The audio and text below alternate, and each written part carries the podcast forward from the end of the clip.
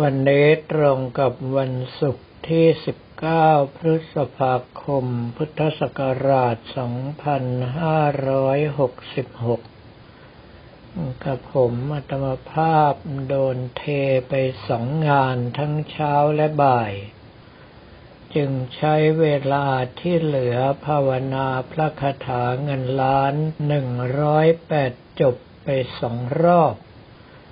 ถ้าท่านทั้งหลายถามว่ากระผมมัตมภาพยังต้องภาวนาอยู่อีกหรือ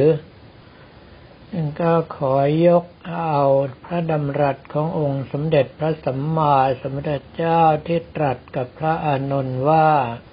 อานันทะดูก่อนอานนท์แม้แต่ตถาคตก็ยังต้องมากด้วยอาณาปานสติ นี่เป็นประการหนึ่ง อีกประการหนึ่งก็คือครูบาอาจารย์ท่านเตือนอยู่เสมอให้เราไม่ประมาท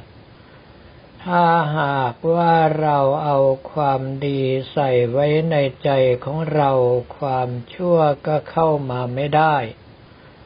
เพราะว่ากำลังใจของเรานั้นเปรียบเสมือนเก้าอี้ที่นั่งได้คนเดียว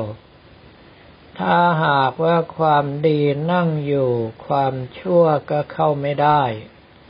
ถ้าความชั่วนั่งอยู่ ความดีก็เข้าไม่ได้เช่นกัน ดังนั้นในแต่ละวันเราจึงควรที่จะให้กำลังใจของเรานั้น อยู่ในด้านดีให้มากกว่าเข้าไว้ ขนาดนั้นก็ตามที่กระผมอัตมภาพพบมาก็คือ หลายท่านเวลากลางวันรักษากำลังใจได้ดีมาก แม้แต่หน้าตาเพศตรงข้ามก็ไม่มอง แต่พอกลางคืนเผลอหลับฝันว่าไล่ปล้ำลูกชาวบ้านเขาไปเรียบร้อยแล้ว หรือว่ากลางวันระมัดระวังเป็นอย่างยิ่งแม้แต่มดตัวเดียวก็ไม่กล้าเหยียบ กลางคืนหลับเมื่อไรฝันว่าฆ่าเขาไปเป็นกองทัพเลยเหล่านี้เป็นต้น ท่านจะเห็นได้ว่ากำลังใจของเรานั้นแม้ว่าจะสามารถรักษาได้ตลอดระยะเวลาที่ตื่นอยู่ แต่ถ้าเผลอเมื่อไรก็จะคลายตัวออก แล้วก็ปล่อยให้ความชั่วเข้ามาแทรกแทน ดังนั้นจะได้เห็นว่าบรรดาครูบาอาจารย์ทั้งหลายแล้วส่วนใหญ่จะสอนให้เราภาวนาจนกระทั่งหลับและตื่นเรามีสติเท่ากัน ถ้าเช่นนั้นเราจึงจะสามารถระมัดระวังไม่ให้ความชั่วกินใจเราได้แม้แต่เวลาที่หลับอยู่ ลักษณะอารมณ์นั้นก็คืออารมณ์ของความเป็นผู้รู้ ผู้ตื่น ผู้เบิกบาน ไม่ว่าจะอยู่ในเอเลียบทใดก็ตามจะมีสติรู้ตัวอยู่เสมอ แม้แต่หลับก็รู้อยู่ว่าตอนนี้ตนเองหลับ ถ้าหากว่าเป็นคนนอนกลนก็ได้ยินเสียงตัวเองกลนด้วย แต่ถ้าหากว่ามีสิ่งหนึ่งประการใดที่เข้ามาสัมผัสแล้วเรามีความจำเป็นที่จะต้องปฏิสัมพันธ์ด้วย ก็จะค่อยๆคคลายกำลังใจออกมาด้วยความระมัดระวัง ถ้าหากจำเป็นที่จะต้องติดต่อพูดคุยก็เอาสติจดจ่ออยู่เฉพาะหน้าเสมอไม่ให้เผลอหลุดไปไหน หลังจากที่หมดธุระแล้วก็จะรีบกลับเข้าไปสู่อารมณ์เดิมของตนก็คือกลับ เข้าไปอยู่ภายในอารมณ์ของผู้รู้ผู้ตื่นผู้เบิกบานต่อไป ถ้าหากว่าทำได้ถึงระดับนี้ท่านทั้งหลายถึงจะมีโอกาสชนะกิเลสได้บ้าง ไม่เช่นนั้นแล้วทำมาเท่าไรก็ไม่เพียงพอที่จะให้กิเลสชักจูงไปทำมาเท่าไรก็โดนกิเลสเอาไปกินเสียหมด แถมกิเลสยังมีความสามารถพิเศษอีกด้วย ก็คือเมื่อตัวเราภาวนาแล้ว ถ้าไม่รู้จักเอากำลังนั้นไปพิจารณา กิเลสก็จะฉกฉวยเอากำลังสมาธินั้นไปฟุ้งซ่านในเรื่องของรักโลภโกรธหลงแทน ท่านทั้งหลายจะเห็นว่าถ้าหลังจากเราภาวนาแล้วทิ้งไปเฉยๆ เมื่อถึงเวลารักโลภโกรธหลง ปรากฏขึ้นจะรุนแรงแข็งกล้ามากเป็นพิเศษ จนกระทั่งเราอยู่ในลักษณะของการเอาไม่อยู่แล้วก็ต้องไหลตามกระแสของรักโลภโกรธหลงไป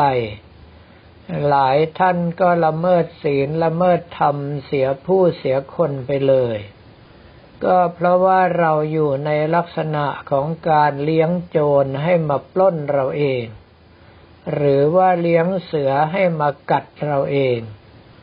เพราะว่าเมื่อจิตของเราสงบมีกำลัง แต่เราไม่ได้เอาไปพิจารณาวิปัสสนาญาณให้รู้แจ้งเห็นจริง กำลังส่วนนั้นก็จะโดนกิเลสฉกฉวยเอาไปใช้งานแทน จึงฟุ้งซ่านได้อย่างเป็นหลักเป็นฐานเป็นงานเป็นการ เราไม่สามารถที่จะรั้งเอาไว้ได้ ก็กลายเป็นจิตตกสมาธิตกกรรมฐานแตกจนเป็นเรื่องปกติ แต่ถึงท่านทั้งหลายเหล่านั้นจะรู้จักใช้การพินิษพิจารณา จนกระทั่งสภาพจิตของเราใช้กำลังสมาธิไปมากพอ ก็จะเริ่มรู้สึกว่าเฝือ คือการพิจารณานั้นเริ่มไม่ชัดเจนแล้ว เราก็รีบกลับมาภาวนาใหม่ เมื่อกำลังของการภาวนาทรงตัวแล้ว เราก็กลับไปพิจารณาใหม่ ให้ทำสลับกันไปสลับกันมาดังนี้ ก็จะมีความก้าวหน้ามากขึ้น แต่ส่วนสำคัญก็คือกำลังสมาธิของท่านนั้น อย่างน้อยต้องปฏิบัติให้ถึงระดับรู้ลมหายใจเข้าออกและคำภาวนาโดยอัตโนมัติ ก็คือไม่ต้องบังคับก็เป็นเอง ถ้าอยู่ในระดับนั้นอย่างน้อยก็คือท่านจะทรงอยู่ในปฐมฌานละเอียด ถ้าท่านสามารถพลิกแพลงเป็นฌานใช้งานได้ก็จะสุดยอดมาก แต่ถึงพลิกแพลงใช้งานไม่ได้ก็ต้องเอาสติประคับประคอง ให้สภาพจิตอยู่ในลักษณะของการตื่นรู้ระมัดระวังอยู่เสมอ กิเลสจะได้แทรกเข้ามากินใจของเราไม่ได้ การที่ท่านทั้งหลายจะปรับใช้สมาธิให้เป็นสมาธิใช้งาน ก็คือท่านต้องภาวนาในขณะที่เคลื่อนไหวได้ วิธีฝึกฝนที่ดีที่สุดก็คือเดินจงกรมไปพร้อมกับการภาวนา เพียงแต่ว่าระยะแรกท่านอย่าเพิ่งจับลมหายใจครบสามฐาน เพราะว่าถ้าลมหายใจครบสามฐานเมื่อไรจะเข้าสู่ระยะของปฐมฌานหยาบ ร่างกายกับจิตของท่านเริ่มแยกเป็นคนละส่วน เราจะบังคับให้ร่างกายก้าวเดินไม่ได้ ดังนั้นท่านต้องจับลมหายใจแค่ฐานใดฐานหนึ่ง อย่างเช่นว่าเฉพาะจมูก หรือว่าเฉพาะที่ท้อง แล้วก็กำหนดภาวนาพร้อมกับเดินไป จะเป็นก้าวซ้ายพุทธก้าวขวาโทก็ได้ เอาความรู้สึกของเราเคลื่อนตามเท้าของเราไป พุทธซ้ายลง ขวาโทลงแบบนี้ไปเรื่อยๆ จนกระทั่งท่านมีความคล่องตัวสามารถที่จะกำหนดได้โดยไม่ต้องระมัดระวังมากแล้ว ก็เพิ่มการกำหนดลมฐานที่สองลงไป อย่างเช่นว่าจมูกกับอกแล้วลองเดินดู ถ้าหากว่าก้าวไม่ออกหรือว่าก้าวช้าลง เราก็ใช้วิธีก้าวช้าๆ พร้อมกับกำหนดภาวนาไป จะช้ายิ่งกว่าเต่าคลานก็ปล่อยให้ช้าไป พอเราทำได้คล่องตัวแล้วก็จะค่อยๆเร็วขึ้นไปเอง เมื่อสามารถกำหนดลมหายใจสองฐานพร้อมกับการเดินจงกรมได้แล้ว มีความคล่องตัวเคลื่อนไหวได้สะดวก ท่านก็เริ่มกำหนดลมสามฐานพร้อมกับการเดินจงกรมก็คือรู้ลมว่าเข้าที่จมูกผ่านกึ่งกลางอกลงไปสุดที่ท้อง ลมออกจากท้องผ่านกึ่งกลางอกมาสุดที่ปลายจมูก ถ้าหากว่าใหม่ๆ ก็จะยืนแข็งทื่อก้าวไม่ออก เพราะว่ายังขาดความชำนาญอยู่ ต้องพยายามฝืนตนเองจนรู้สึกเหมือนกับหลุดจากสภาวะผีอำก็คือค่อยๆเคลื่อนไหวช้าๆได้ เราก็ค่อยๆย่องของเราไป จนกระทั่งมีความคล่องตัวมากขึ้น สมาธิไม่คลายไปไหนแม้ว่ากำลังเคลื่อนไหว เราก็สามารถที่จะก้าวได้เร็วขึ้น จนกระทั่งสามารถภาวนาจับลมหายใจสามฐานพร้อมกับการเดินตามปกติได้ เราก็ลองกระทำงานการอื่นๆไปด้วย ถ้าหากว่าสามารถทำงานอื่นอย่างเช่นว่ากวาดบ้านถูบ้านซักผ้าไปพร้อมกับการภาวนาได้ ก็แปลว่าสมาธิของท่านเริ่มใช้งานได้แล้ว ถ้าหากว่าอยู่ในลักษณะอย่างนี้สมาธิจิตของท่านก็จะมั่นคงมากขึ้น ถึงเวลาแม้ว่าจะกระทำสิ่งหนึ่งประการใดก็ไม่หลุดหายไปง่าย โอกาสที่เราจะชนะกิเลสก็มีมากขึ้น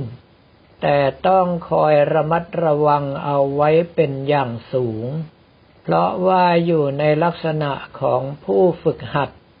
ยังไม่ใช่ผู้เชี่ยวชาญ เผลอเมื่อไรสติขาด สมาธิหลุด รักโลภโกรธหลงจะมาเป็นฟ้าถล่มดินทลาย ถ้าถึงเวลานั้นท่านทั้งหลายอย่าไปเสียเวลาคล่ำครวญกับความเสียหายที่เกิดขึ้น หากแต่ว่าโยนทุกสิ่งทุกอย่างตรงหน้าทิ้งไปให้หมดแล้วเริ่มต้นนับหนึ่งใหม่ทันที ถ้าท่านทั้งหลายพยายามซักซ้อมในลักษณะแบบนี้ไปเรื่อยๆ เราก็จะทรงสมาธิได้นานขึ้น แต่ขอให้ทำแบบคนฉลาด อย่าทำแบบคนโง่ ก็คืออย่าทำอยู่ในอิริยาบถเดียว ไม่ว่าจะกระทำกิจการงานใด ๆ ก็ตามให้อยู่กับการภาวนาไปด้วย อยู่กับลมหายใจเข้าออกไปด้วย ถ้าทำแบบนี้แล้วเริ่มรู้สึกเบื่อ ก็ให้เปลี่ยนไปทำอย่างอื่น อย่างเช่นว่าถ้าเดินอยู่ในบ้านแล้วรู้สึกเบื่อก็ออกไปเดินนอกบ้าน ถ้าหากว่าเดินแล้วรู้สึกเบื่อก็หางานอื่นๆทำเป็นต้น พียงแต่รักษาคำภาวนาและลมหายใจเข้าออกของเราเอาไว้ซักซ้อมอย่างนี้ไปเรื่อยๆ ท่านทั้งหลายก็สามารถที่จะทรงสมาธิจิตได้ แล้วเราเองก็จะมีความมั่นคงของกำลังใจ มีสติแหลมคมว่องไวรู้รอบมากขึ้นเรื่อยๆ สามารถระมัดระวังไม่ให้รักโลภโกรธหลงเกิดขึ้น โดยเฉพาะเมื่อสติแหลมคมปัญญาก็จะว่องไว ตาเห็นรูปหูได้ยินเสียง จมูกได้กลิ่นลิ้นได้รสกายสัมผัสก็จะหยุดอยู่แค่นั้น ไม่นำเข้ามาสู่ใจ รักโลภโกรธหลงต่างๆ ก็ไม่สามารถกินใจของเราได้ ในเมื่อกิเลสใหม่เกิดไม่ได้ เราพยายามขัดเกลาไปเรื่อยกิเลสเก่าก็จะจืดจางเบาบางลงไปทุกทีทุกที สภาพจิตยิ่งผ่องใสเท่าไรปัญญาก็ยิ่งเกิด ย่อมเห็นหนทางว่าทำอย่างไรถึงจะสามารถชำระกิเลสให้หมดสิ้นไปจากใจของเราได้ ซึ่งก็ไม่มีอะไรเหนือไปกว่าวิปัสสนาญาณ ถึงเวลานั้นท่านทั้งหลายก็จะมีหลักยึดเป็นของตนเอง ถึงแม้ว่าหกล้มก็จะลุกขึ้นได้ในเวลาอันรวดเร็ว สามารถประคองกำลังใจในแต่ละวันให้มีดีมากกว่าชั่ว ถึงเวลานั้นแล้วกำลังจิตของท่านก็จะผ่องใสขึ้นเรื่อยๆ ปัญญาก็จะเห็นวิธีการต่างๆ ที่จะเอาตัวรอดจากกิเลส และหาทางเอาชนะกิเลสจนได้ในที่สุด สิ่งทั้งหลายเหล่านี้จะเกิดขึ้นท่านต้องอดทนอดกลั้น ต่อสู้ฝ่าฟันแบบไม่ท้อถอย จึงจะสามารถประสบความสำเร็จดังที่กระผมอัตมภาพได้กล่าวมาแล้วข้างต้น สำหรับวันนี้ก็ขอเรียนถวายพระภิกษุสมณเณรของเราและบอกกล่าวแก่ญาติโยมแต่เพียงเท่านี้